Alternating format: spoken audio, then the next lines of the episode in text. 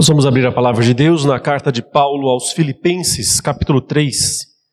Filipenses, capítulo 3, versículos 12 a 16. É nesta passagem que nós vamos meditar nesta manhã. Filipenses 3, versos 12 a 16. Assim diz a palavra de Deus. Não que eu o tenha já recebido, ou tenha já obtido a perfeição, mas prossigo para conquistar aquilo para o que também fui conquistado por Cristo Jesus. Irmãos, quanto a mim, não julgo havê-lo alcançado, mas uma coisa faço, esquecendo-me das coisas que para trás ficam e avançando para as que diante de mim estão, prossigo para o alvo para o prêmio da soberana vocação de Deus em Cristo Jesus. Todos, pois, que somos perfeitos, tenhamos este sentimento, e se porventura pensais de outro modo, também isto Deus vos esclarecerá. Todavia, andemos de acordo com o que já alcançamos. Meus irmãos e irmãs, o apóstolo Paulo, nesta passagem, usa uma de, de suas, digamos, duas preferidas metáforas. Ele tem sempre duas metáforas preferidas em todas as suas cartas, na maioria delas pelo menos. Ele menciona ou uma ou outra. Quais são essas duas metáforas preferidas que Paulo usa para descrever o que é a vida cristã? É a metáfora do combate, da guerra, da luta. Ele usa várias vezes essa metáfora. Quando ele diz, por exemplo, que a nossa luta não é contra a carne e o sangue, mas sim contra os principados, potestades, ele diz que nós devemos estar com toda a armadura de Deus, ou seja, como soldados, bem armados, bem treinados, bem preparados para enfrentar a luta contra um inimigo poderoso, astuto, ardiloso, maligno, mas a nossa vitória está onde? Está em quem? Está em Cristo, o grande conquistador, o grande vencedor.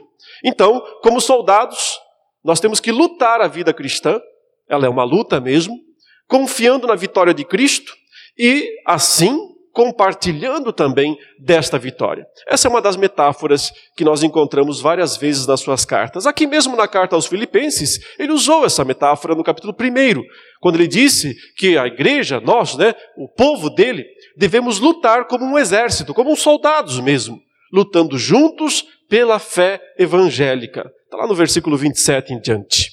Mas nesse texto que nós lemos, ele menciona ainda que de forma um pouco mais vaga, mas menciona assim, a segunda das suas metáforas preferidas para descrever o que é a vida cristã. E o que é aqui? Né? Aqui é competição, é corrida, é maratona. Paulo gostava de usar isso também. Ele usou em, alguma, em algumas das suas cartas, mostrando que a vida cristã é uma corrida, uma maratona, não é uma corrida curtinha, né? não são 100 metros rasos. É maratona mesmo, quarenta e tantos quilômetros, corrida longa. Ou seja, é uma corrida que depende mais de resistência do que de velocidade. É claro que tem que ter também velocidade, né? Mas não adianta nada ter velocidade se não tiver resistência. Não adianta sair correndo desesperadamente como um louco nos primeiros 100 metros e logo em seguida cair, desanimar e não conseguir chegar até o fim. Eu estou entrando um pouquinho nessa história de corridas aqui. Tenho feito algumas pequenas corridas, não para competir, não, eu não tenho tempo para correr duas, três, quatro horas. Impossível isso para mim. São todos os compromissos que eu tenho que atender. Mas eu tiro meia hora, 40 minutos, às vezes, até uma hora, para fazer uma corrida aí de uns 5 quilômetros, uns 6 quilômetros. Né? E quando eu estou no meio, muitas vezes já estou completamente exausto e querendo a todo custo desistir, voltar, sentar, né, parar de correr. E eu estou lá correndo e às vezes, né, na, boa, daqui a pouco passa um senhorzinho de uns 65, 70 anos e me deixa no chinelo e vai-se embora. Né? E eu fico só olhando e assim, como pode, né? É, mas é, aprendeu a correr. Treinamento, resistência, fôlego. Né? E isso não depende de idade, isso não depende muitas vezes né, da juventude ou coisa assim. Depende de estar treinado, ter persistência e correr até o fim. O apóstolo Paulo está usando esta figura uh, da corrida, da maratona, uh, para descrever a vida cristã, como também usa, já disse, né, a figura do soldado, porque essas duas metáforas, o soldado e o atleta, têm algumas coisas em comum e que de fato exemplificam muito bem, nos ajudam a entender o que é viver de forma cristã de fato. Né? Veja que o soldado tem consciência de que ele está numa luta, numa batalha, não pode piscar o olho, ele não pode se distrair. Ele tem que saber que se ele não estiver bem preparado, bem armado, ele vai cair, ele vai ser atingido de alguma maneira. Uh, o atleta, ele sabe que se ele não treinar muito e não tiver muito foco, muita disposição, muito esforço, ele não completa a carreira, ele fica para trás. Isso nos mostra, assim, que a vida cristã, embora totalmente capacitada pela graça de Deus, pela misericórdia de Deus, é Ele quem opera em nós né, o querer e o realizar, como nós vimos no capítulo 2 dessa carta. O apóstolo Paulo disse: Deus é aquele que opera o querer e o realizar, mas esta consciência, o entendimento deste fato, não anula o fato adicional de que nós temos que correr, de que nós temos que perseverar, de que nós temos que nos esforçar, sim, para viver a vida cristã da maneira digna. Como ele diz, vivei do modo digno do Evangelho de Cristo.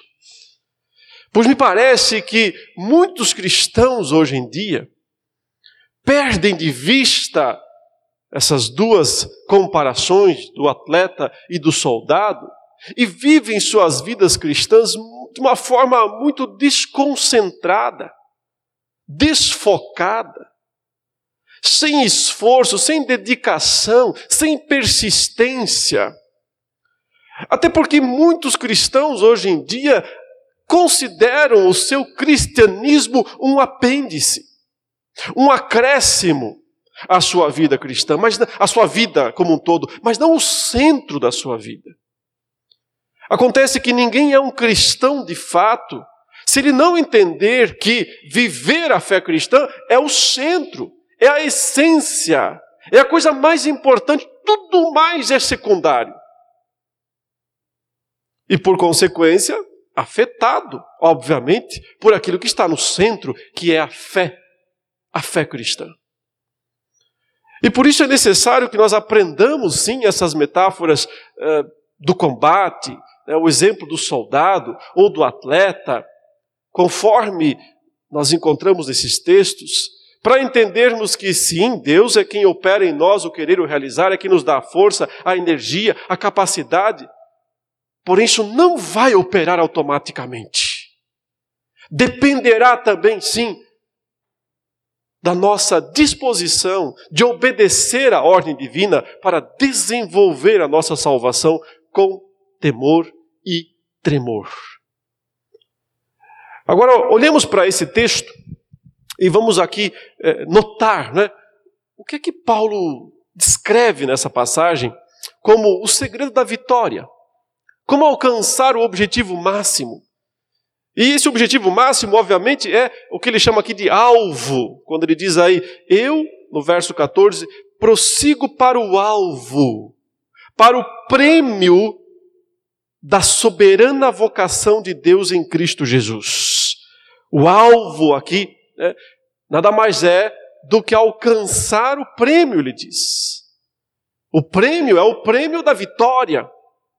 É quando o corredor ultrapassa a linha de chegada em primeiro lugar, vitorioso.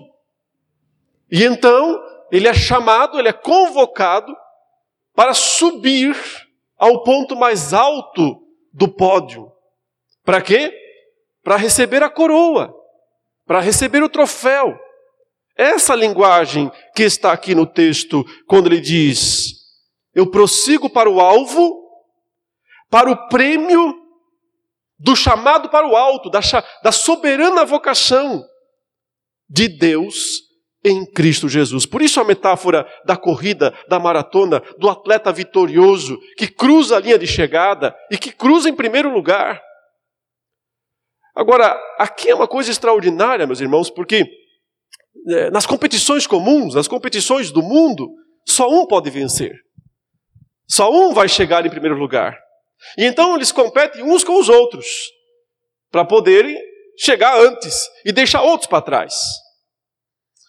E é verdade que não poucos cristãos têm essa mesma mentalidade quando estão vivendo a vida cristã. Eles só se importam consigo mesmos.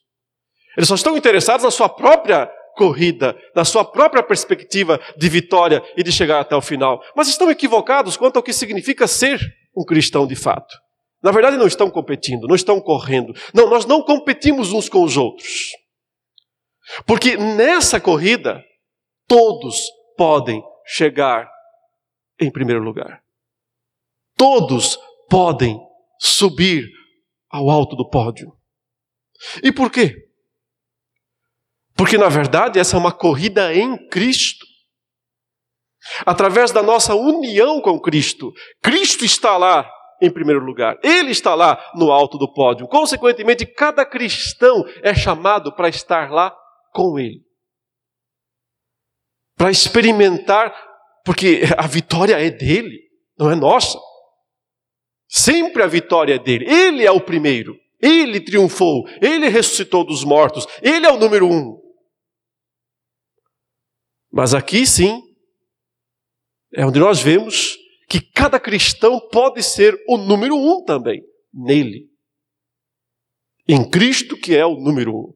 Por isso, cada cristão é chamado para subir ao alto do pódio, para ser o primeiro, para atravessar a linha de chegada em primeiro lugar.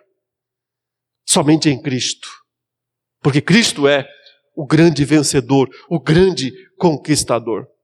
Mas eu encontro aqui nesta passagem algumas instruções bem práticas e elas me parecem também fazer muito sentido para essas corridas comuns de rua, onde as pessoas, essas maratonas aí, onde as pessoas tentam é, completar né, uma, uma, uma carreira longa, mais de 40 quilômetros, e poder chegar até o final. E parece que o apóstolo Paulo está assim também, é, usando esses exemplos daquelas corridas que ele conhecia nos seus dias, como ele já usou também dos soldados, dos combates, mas aqui aplicando a vida cristã. Vamos tentar identificar, então, nesse texto, quais são aí né, as dicas principais para vencer essa grande carreira, essa grande corrida, para poder chegar lá no alto do pódio, para ser vencedor com Cristo, o número um, subir ao alto, receber o prêmio da soberana vocação.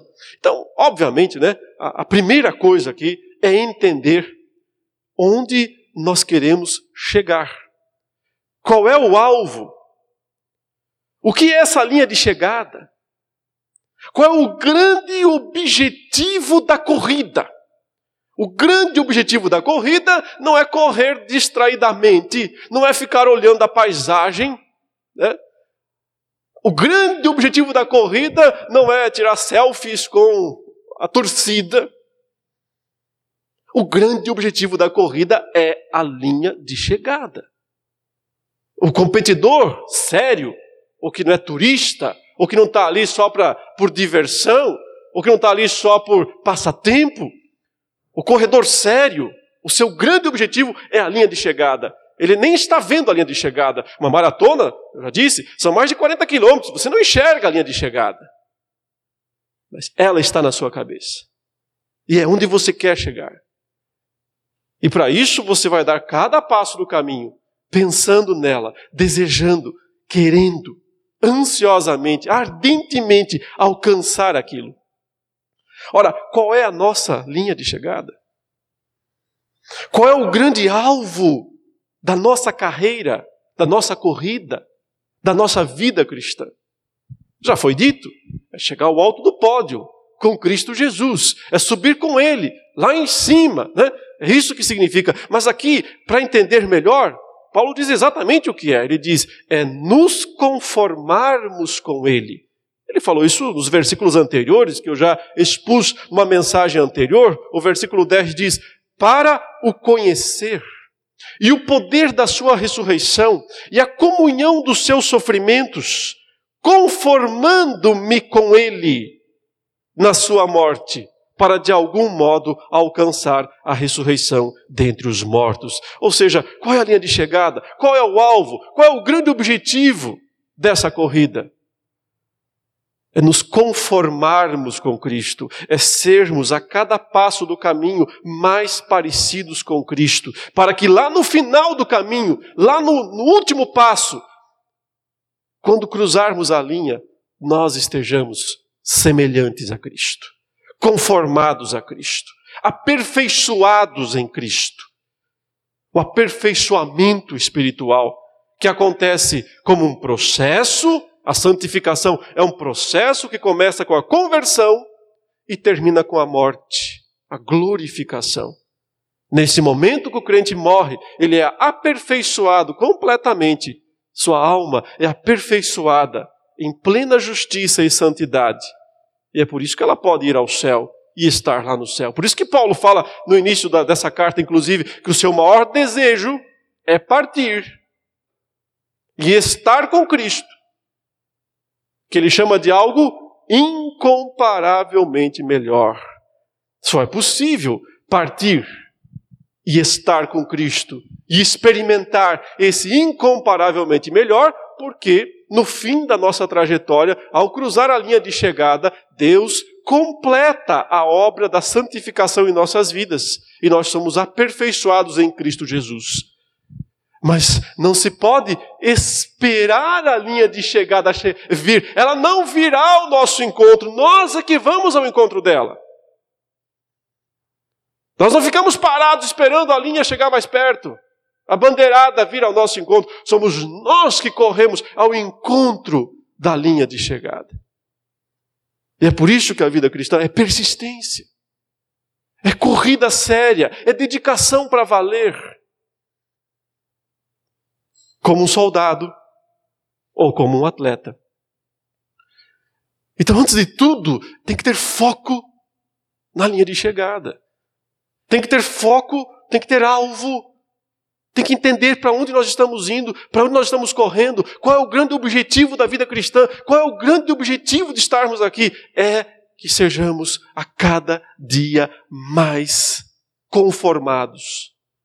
E a ideia aqui é de, de uma forma né, modelados, amoldados a Cristo. Ele é a forma, ele é o molde. E nós temos que nos encaixar nisso. O que significa, como ele vai mostrar daqui a pouco, perder muita coisa, porque muita coisa que está em nós não entra no molde só cortando, só perdendo, só deixando para trás. Ou do contrário, nunca chegaremos na linha de chegada. Nunca alcançaremos o objetivo, o alvo, a grande razão dessa corrida. Então, em primeiro lugar, o corredor, ele tem um objetivo, ele tem um alvo, é alcançar a linha de chegada. Ele sabe que é para isso que ele está ali. E não para outra coisa. Cada cristão tem que saber qual é a razão da sua vida, qual é a razão da sua existência. Não é se distrair pelo caminho, não é correr como turista. Viver a vida cristã é perseguir o alvo de se conformar, se assemelhar, se tornar cada dia mais parecido, mais semelhante com Cristo Jesus. Paulo fala, tanto no sofrimento de Cristo, quanto na sua recompensa, quanto na sua glória, quanto na sua ressurreição. Esse é o primeiro ponto. Mas qual é o segundo ponto? Que essa passagem também nos ensina e nos ajuda a entender como triunfar nessa corrida, como finalmente subir ao alto do pódio em Cristo Jesus. E aí o apóstolo Paulo nos diz duas vezes nessa passagem que ele diz: Eu ainda não cheguei lá. Eu ainda não alcancei essa meta, esse objetivo. Olha, ele fala isso duas vezes. No verso 12 ele diz assim: Não que eu o tenha já recebido, ou tenha já obtido a perfeição. Ele repete isso no verso 13: Irmãos, quanto a mim, não julgo havê-lo alcançado. O que podemos entender dessa declaração dupla de Paulo, que ele diz: Eu ainda não cheguei lá. Então, podemos dizer que ele tem consciência de que de onde ele está nessa corrida. Ele, ele tem noção, ele tem entendimento de que em que fase, em que ponto da trajetória, da carreira, da corrida ele se encontra. E isso é simplesmente vital, porque se você tem que correr 42 quilômetros e pouco para completar a maratona, se você não tem noção de onde você está, você não controla o ritmo. Você tem que ter uma noção, já, tô, já percorri 25%,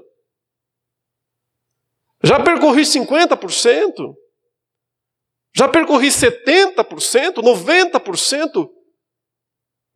Em que fase, em que ponto do caminho, da corrida, da vida cristã nós estamos? Agora, para saber isso, porque isso aqui não é uma corrida comum, não é uma corrida de rua, isso aqui é uma maratona longa, uma vida. Só com constante autoanálise,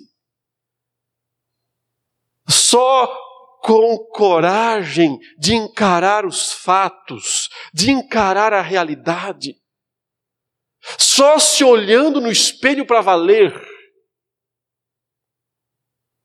só analisando com coragem e com profundidade e aqui é claro, sempre, né, usando o padrão, que é Cristo, claro, que se revela na Escritura, na Bíblia, claro. Aqui nós temos o padrão comparativo. Então nós olhamos para o grande corredor que é Cristo. Nós olhamos para o Senhor e dizemos: é, é estamos meio devagar aqui. Ora, se isso já acontece frequentemente, eu não sei quantos de vocês, né? Que praticam algum esporte ou outro, mas alguma vez, e obviamente a maioria dos que praticam como eu, né, um esporte ou outro somos totalmente amadores, mas se alguma vez já tentou jogar com um profissional, algum esporte. Eu lembro uma vez que eu estava fazendo aula de tênis, já faz alguns anos, estou fazendo aula de tênis com um jogador profissional de tênis. E ah, treina, bate e tal. A gente olha de fora e fala: Nossa, esse joguinho é fácil, né? É só bater a bola para o raquete daquele tamanho. Não tem como errar. E você acha que vai ser fácil jogar, beleza. Um dia, o professor fez um desafio comigo, disse: Olha, se você devolver um saque, meu, um só, você não precisa pagar a mensalidade. É, não lembro se era um mês, ou dois, ou três, mas era bem atrativa a proposta. Mas não era que eu tinha que pagar a diferença, não. Não era uma aposta nesse sentido. Era um teste. Só tinha que devolver um saque. Eu acho que ia sacar uns 10 ou 15.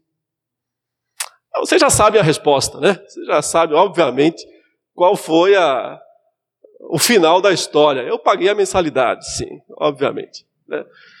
não devolvi nenhum. Porque uma coisa é jogar com amadores, outra coisa é jogar com profissionais, é jogar com quem sabe o que está fazendo. Agora, é fácil quando nós comparamos uns aos outros na caminhada cristã e vemos todos os defeitos uns dos outros. Muito fácil. Quando você olha para o profissional, e o profissional aqui é Cristo. E aí ele não tem comparação, ele não tem, ele não tem concorrentes. Aí a gente se humilha. Aí a gente baixa a bola. E a gente entende de fato em que ponto do caminho nós estamos. Em que ponto da corrida nós estamos. Não para nos desanimarmos e dizermos, é, isso aí não tem o que fazer. Ao contrário, é para sabermos que correndo com Ele, nós chegaremos ao alto do pódio, à primeira posição, mas tem que correr. não pode ficar de braço cruzado, não pode ficar distraído na vida cristã. É preciso correr, é preciso lutar. Soldado, atleta, não importa, a metáfora é a mesma. É luta, é esforço, é corrida. Graças sempre ao grande exemplo e poder e capacitação daquele que nos dá a vitória em Cristo Jesus. Então, meus queridos, note que o apóstolo Paulo diz: Eu prossigo para conquistar aquilo para o que também fui conquistado por Cristo Jesus. Que frase extraordinária, né? Que frase maravilhosa, ela é meio assim, uma coisa gerando a outra, né? ela tem uma certa redundância aqui, uma coisa gerando a outra, mas ela é extraordinária. Ele fala: Eu prossigo para conquistar, eu quero a conquista. Eu quero a vitória, eu quero o alto do pódio. Por quê? Por quê? Porque para isso eu fui conquistado. Não para menos. Não para menos. Eu fui conquistado por Ele. Para conquistar alguma coisa. Para chegar ao alto do pódio. Para nos conquistar Cristo pagou um preço duríssimo para nos conquistar. Ele se entregou, ele deu a sua vida, ele foi ao sangue, ele foi à cruz, ele morreu, ele sofreu, meus irmãos. Cristo não se poupou na corrida dele. Ele foi ao extremo para nos conquistar aquela grande cena, né? Para mim, a maior cena descrita na Bíblia, de Apocalipse 5, quando o cordeiro é apresentado como o único digno de pegar o livro da mão direita daquele que está sentado no trono, a descrição dele é: digno és de tomar o livro e de abrir os sete selos, porque foste morto, e com o teu sangue compraste para Deus os que procedem de todas as tribos, raças, língua, línguas e nações. E para o nosso Deus os constituíste reino e sacerdotes, e reinarão sobre a terra. Ele nos conquistou para nos fazer reinar. Ele nos conquistou para nos fazer conquistadores. Isso não tem nada a ver com essa balela da teologia da prosperidade que falam por aí. Não tem nada a ver com essa teologia lixo que você vê nas igrejas onde as pessoas não estudam a Bíblia. Isso tem a ver com santidade. Isso tem a ver com testemunho, com se conformar com Cristo com se tornar cada dia mais semelhante a Cristo Jesus. Então, queridos, é entender o alvo, é entender o plano, onde eu quero chegar, eu quero conquistar aquilo para o que eu fui conquistado. Mas é entender também em que fase dessa conquista eu estou, em que ponto dela eu estou. Porque ainda tem que ter fôlego, para ir um pouco mais. Todos nós precisamos de mais fôlego para poder chegar ao final dessa carreira vitoriosos em Cristo Jesus. Mas note aí que Paulo nos acrescenta uma terceira dica para corredores. Uma, uma terceira lição importante para aquele que quer conquistar aquilo para o que foi conquistado por Cristo Jesus. Ele diz aí no versículo 13, né, já disse, eu não julgo havê-lo alcançado, então ele sabe em que ponto da corrida ele está, mas uma coisa faço, uma coisa faço. Que coisa é essa? A frase que vem na sequência. Esquecendo-me das coisas que para trás ficam, e continua avançando para as que diante de mim estão, prossigo para o alvo. Mas notem essa frase aí esquecendo-me das coisas que para trás ficam. É claro, Se o alvo está lá na frente, você não pode ficar olhando para trás. Se a linha de chegada está lá, se você correr olhando para trás, vai acontecer o quê? Vai cair provavelmente, vai bater, vai chocar com o poste. Não vai funcionar, não vai dar certo. Foco né? é tudo. Mas por que ele fala isso exatamente aqui? Eu estou deixando para trás o que tem que ficar para trás. Esquecendo-me das coisas que para trás ficam.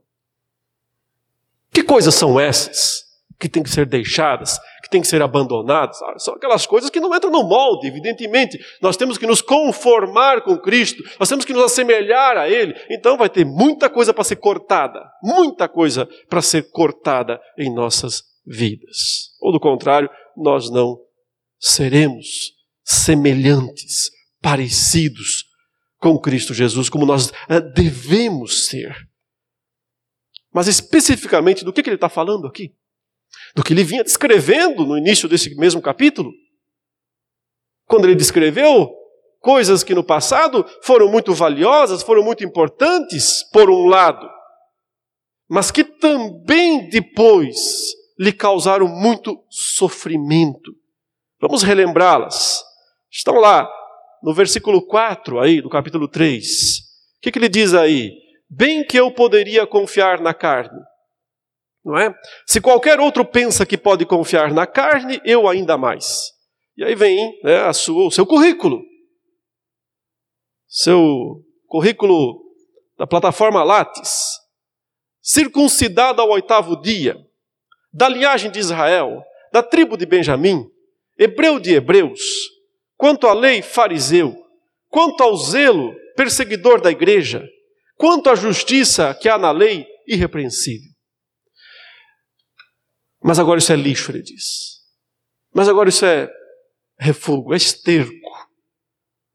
Se eu me apegar a essas coisas, eu não vou para a linha de chegada. Elas só me puxam para trás. É algo a ser deixado, é algo a ser esquecido, é algo a ser abandonado. Mas se eu puder fazer uma leitura um pouquinho mais psicológica, eu diria, aqui, da declaração do apóstolo Paulo, a gente percebe que ele se sente muito envergonhado também de ter feito certas coisas, as quais ele repete várias vezes nas suas cartas e nos seus relatos no livro de Atos, quando ele, pelo menos três vezes, ele tem a oportunidade de, perante pessoas, autoridades, o sinédrio, os reis, falar das suas experiências passadas, e ele deixa sempre. Ele, ele nunca esconde o fato de que tinha sido um perseguidor da igreja. Um homem violento nesse sentido, é, que usou de muita violência contra o povo de Deus. Aliás, o livro de Atos fala que Saulo, né, quando ainda não tinha o, o, o renome, né, o novo nome, Paulo, assolava a igreja do Senhor. Assolava a igreja do Senhor. Uh, mas também isso tinha que ser esquecido. Uh, ou seja, meus irmãos, tanto aquelas coisas que às vezes nós elegemos como valiosas, né, do nosso currículo, tem que ser esquecidas, porque elas podem nos atrapalhar no alvo, né? Elas podem nos iludir pensando que é o nosso esforço somente, que é a nossa conquista somente, que é o que nós fazemos que vai garantir a vitória, aí é o, lé do engano, obviamente. Então, quando ele fala esquecendo das coisas para trás, ficam a um lado de deixar para trás aquilo que podia ser positivo, de alguma forma, ou que nós poderíamos considerar valioso de alguma forma. Mas também é deixar para trás aquilo que nos envergonha, aquilo que nos machuca, os erros cometidos e, e quantos cristãos carregam esses fardos por falta de perdão, né? por falta de entender o perdão de Cristo Jesus. Quantas vezes a gente vê isso em aconselhamentos é, com irmãos das igrejas e a gente tenta entender um pouquinho por que, que essa pessoa é tão amarrada na sua corrida, tão lenta, tão sem desenvoltura, e não poucas vezes, não poucas vezes. São os velhos traumas do passado, são os erros cometidos, são as bobagens feitas. Algumas que a gente às vezes nem considera tão grave, mas outras muito graves. E que as pessoas simplesmente pensam que Deus não pode perdoar aquilo, porque elas próprias não se perdoam. Então talvez Deus também não possa perdoar. Elas não entenderam de fato a graça do Senhor e Salvador Jesus. O apóstolo Paulo entendia assim. Ele não escondia os seus pecados do passado. Ele não escondia, ele não ocultava, mas também não os carregava junto. Também não levava essas coisas como fardo, porque não tem como correr. Como é que você corre uma maratona carregando um saco de cimento nas costas? Não corre. Não é por isso que o Senhor Jesus disse: Vinde a mim, todos vós, que estáis sobrecarregados, e eu vos aliviarei. Vinde, vocês todos aí cheios de fardos, carregando sacos pesados nas costas, pela religião legalista, pela falta de arrependimento, de perdão. Vinde a mim e eu vos aliviarei. Quando Paulo fala, esquecendo-me das coisas que para trás ficam, ele diz: esses fardos não podem mais estar nas minhas costas, senão eu não corro. É preciso deixar para trás aquilo que deve ser deixado. Inclua três coisas aí, pelo menos. E eu poderia gastar horas para falar só cada uma delas. Três coisas, pelo menos. Né? Os seus pecados, que são pesados também. Uma vida de pecado impede a corrida, impede alcançar o alvo. Os seus feitos, dos quais você se gloria, se orgulha, deixe-os. Ou então você não corre com Cristo. Ou então você não chega até o alto do pódio com Cristo. As suas mágoas. As suas mágoas que ainda amarguram a sua vida, o seu coração. Pelas coisas que você fez para os outros. Ou as coisas que os outros fizeram contra você.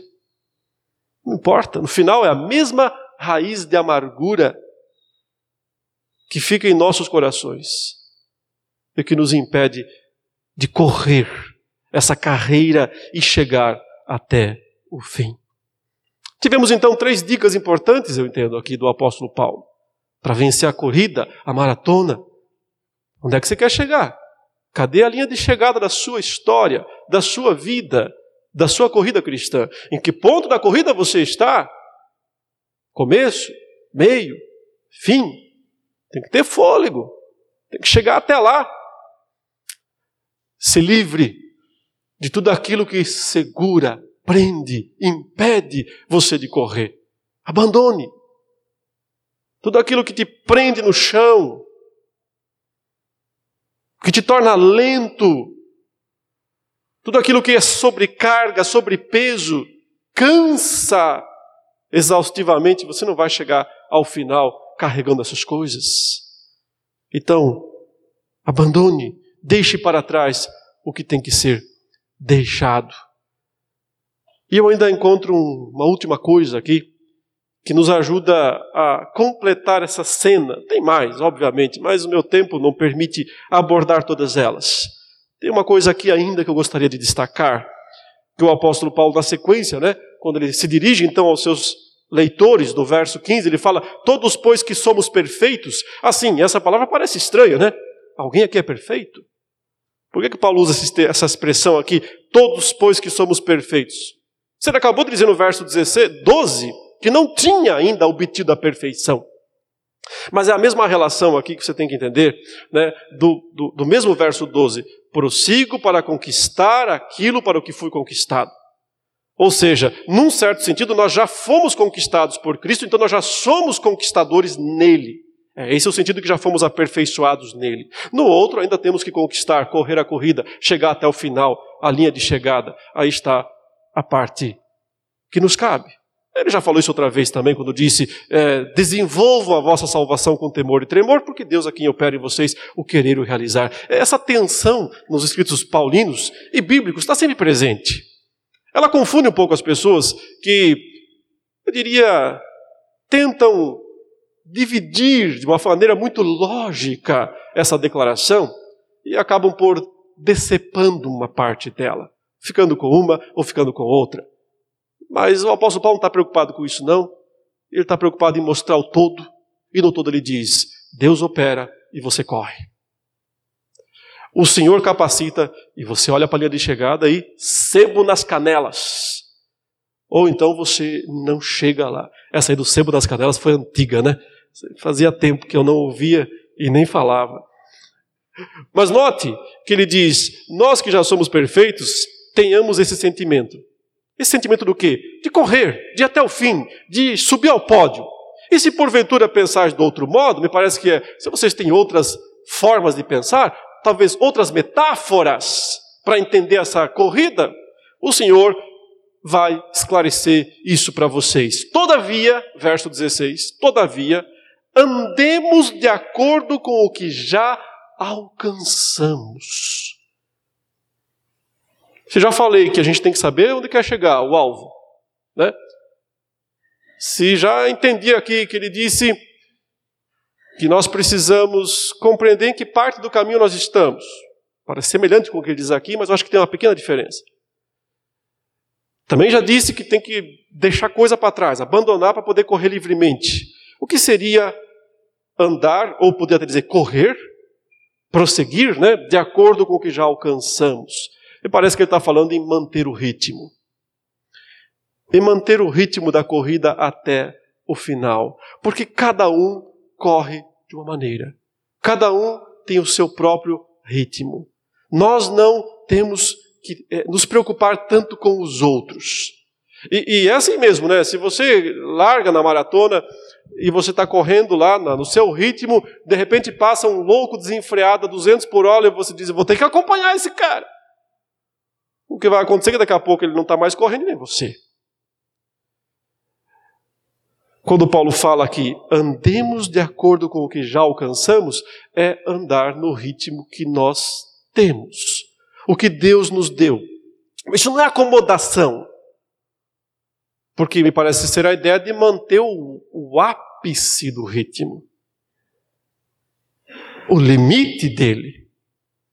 Até porque se você não mantém, e, e nas corridas você vê isso, ah, o, o, quem vence a São Silvestre normalmente é quem mantém o, o ritmo mais alto possível. Agora, é o ritmo dele. É o ritmo que aquele corredor tem. Os outros têm ritmos diferentes. Seja qual for o seu ritmo, tem que ser o máximo dele. É basicamente isso não pode se contentar com paradas. Não pode se contentar em sentar demais por ali. É preciso manter, é persistência. E é por isso que a, a, palavra de ordem da Escritura para a vida cristã é justamente o que? Perseverança. Perseverança. Perseverança é a palavra-chave da vida cristã. Quem perseverar até o fim será salvo, Jesus Cristo disse. Perseverança quer dizer resistência. No nível máximo. No ritmo máximo que cada um de nós pode correr, segundo o que Deus capacitou a cada um. Cada um é cada um. Cada um tem o seu ritmo. Alcance esse ritmo máximo e corra nele sem parar.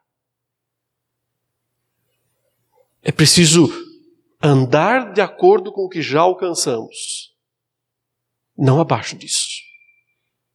Não acima, porque não dá. História.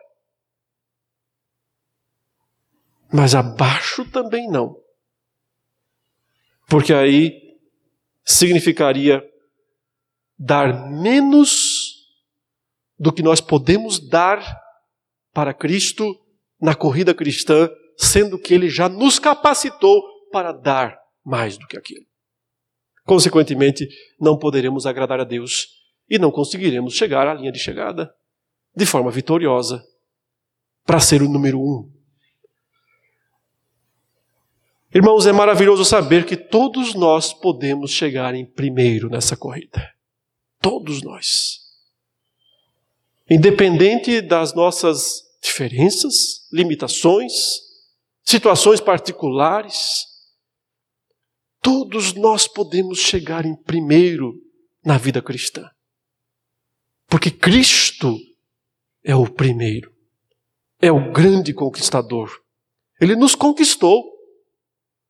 Agora Ele quer que nós também conquistemos aquilo que Ele deseja para as nossas vidas, que é, lembremos sempre, para não nos distrairmos pela própria metáfora da corrida. Lembremos sempre qual é o alvo. Lembremos sempre qual é o objetivo.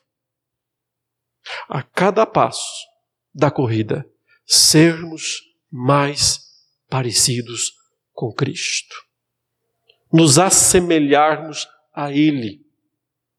Porque é assim que subiremos ao pódio junto com Ele.